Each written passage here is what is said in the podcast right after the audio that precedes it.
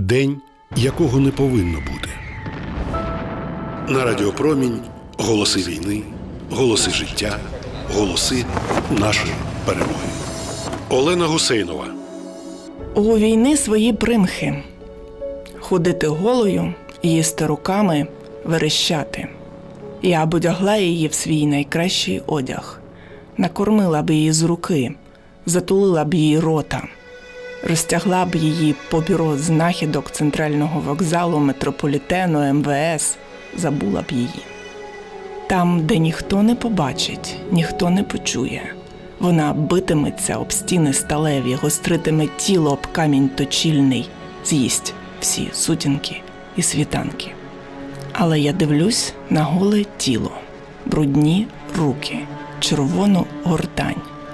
У мене свої примхи, вколоти її у серце, гострою, наче ніч, яка починається о восьмій вечора, булавкою, побачити, як чорна кров заливає їй очі, почути, як вона говорить мені, я боюсь тебе.